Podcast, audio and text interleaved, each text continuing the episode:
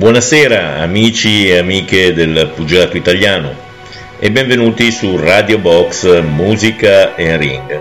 Questa sera per il consueto podcast che tratta i campioni europei italiani vi parleremo di Gino Cattaneo che fu campione d'Europa dei pesi gallo dal 1939 al 1941. Gino Cattaneo nasce a Mede Lomellina in provincia di Pavia il 23 ottobre del 1914. Gino inizia la sua attività dilettantistica a 18 anni e dopo pochi match fra i dilettanti passa a soli 19 anni al professionismo. Debutta nella sua Mede presso lo stadio comunale nell'agosto del 1933 riportando la sua prima vittoria per KO tecnico alla seconda ripresa contro un altro esordiente successivamente nello stesso anno affrontò altri 5 match con debuttanti riportando 4 vittorie per KO e una ai punti. Nel gennaio del 1934 sul ring di Mestre viene opposto ad un pugile veneto reduce da un precedente match disputato a Milano nel 1932 come debuttante, riportando la prima vittoria ai punti. In questa occasione a Mestre Cattaneo subisce la sua prima sconfitta ai punti. Successivamente, per altri sette match risulterà imbattuto. Nel giugno del 1934 al Teatro Puccini di Milano viene opposto a Gino Bondavalli che era al suo debutto. Subirà la sua seconda sconfitta ai punti.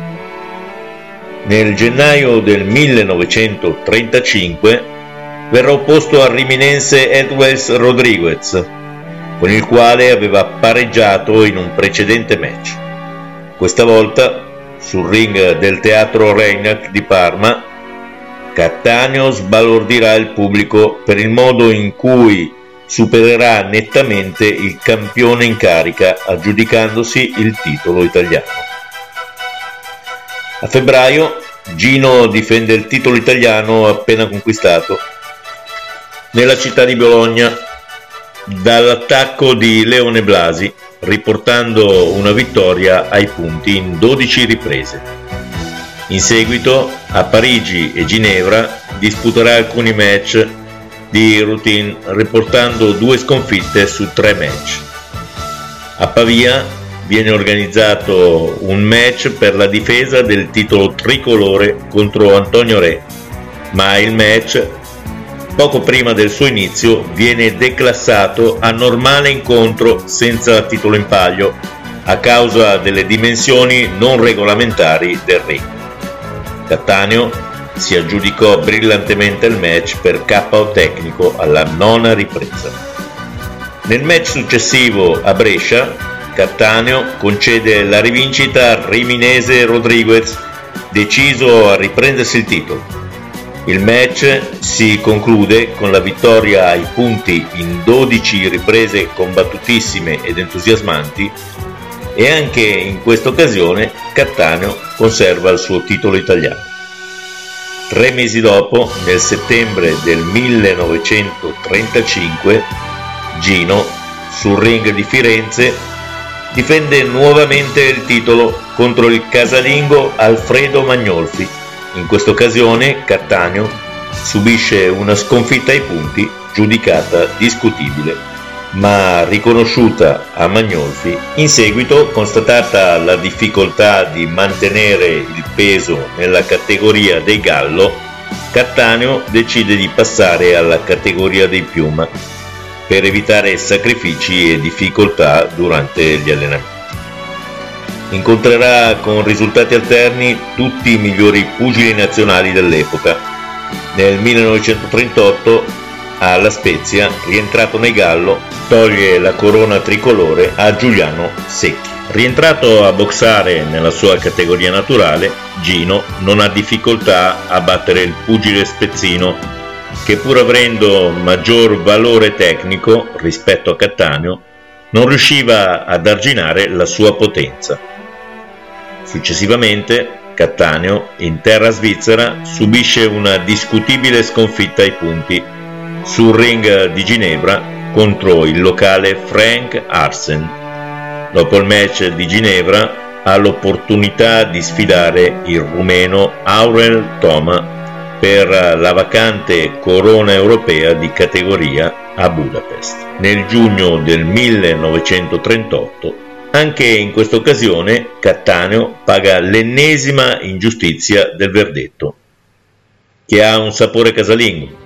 Infatti, a Budapest, Giulio aveva convinto anche il pubblico locale della sua manifesta superiorità.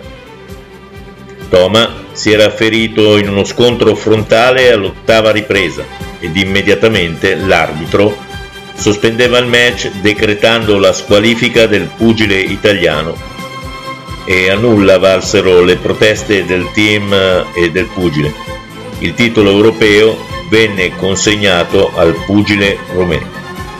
Fallito il suo primo tentativo europeo, Gino Cattaneo, per nulla scoraggiato, riprende la sua attività, raccogliendo risultati alterni, per un certo periodo dando preferenza a buone borse senza escludere nessun tipo di avversario. In suo possesso era ancora il titolo italiano e nell'ottobre del 1939 al Teatro Duse di Bergamo Gino difende il titolo dall'attacco di Luigi Bonanoni contro il quale tre mesi prima a Milano ottenne un pareggio.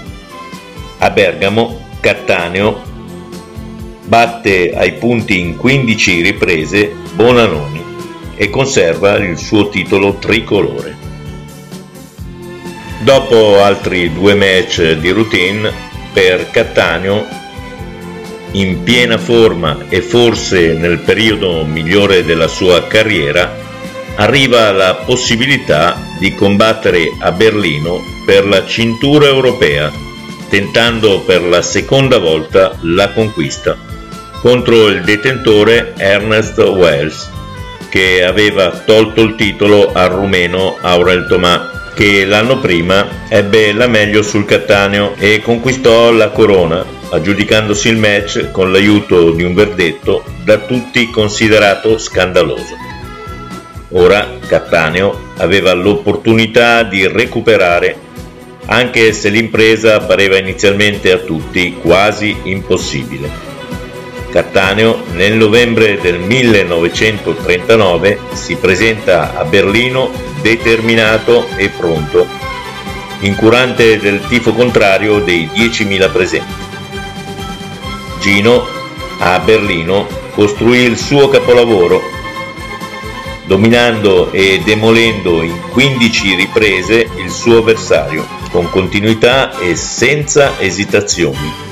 Weiss, infatti, non resse al ritmo imposto dell'italiano e si limitò a resistere per 15 riprese, alla fine delle quali, sportivamente, si avvicinò a Gino ed alzò il suo braccio prima del verdetto ufficiale, riconoscendone la completa superiorità. Purtroppo il 1939 fu un anno di sconvolgimenti per tutta l'Europa e successivamente per il mondo intero. E Cattaneo non ebbe mai più occasione per sfruttare il suo momento migliore e dovette limitare il proseguimento della sua carriera ad un'attività nazionale. Difese il titolo italiano nell'aprile del 1940 sul ring del Teatro Principe di Milano, concedendo la rivincita a Giuliano Secchi. Cattaneo, anche in questa occasione, vince i punti in 15 riprese, ma non convince. Il match non fu brillante come quelli di un tempo. Qualcuno affermò addirittura che questo avvenne perché i due avversari si conoscevano ormai molto bene e Cattaneo pareva ormai arrivato o prossimo al suo declino.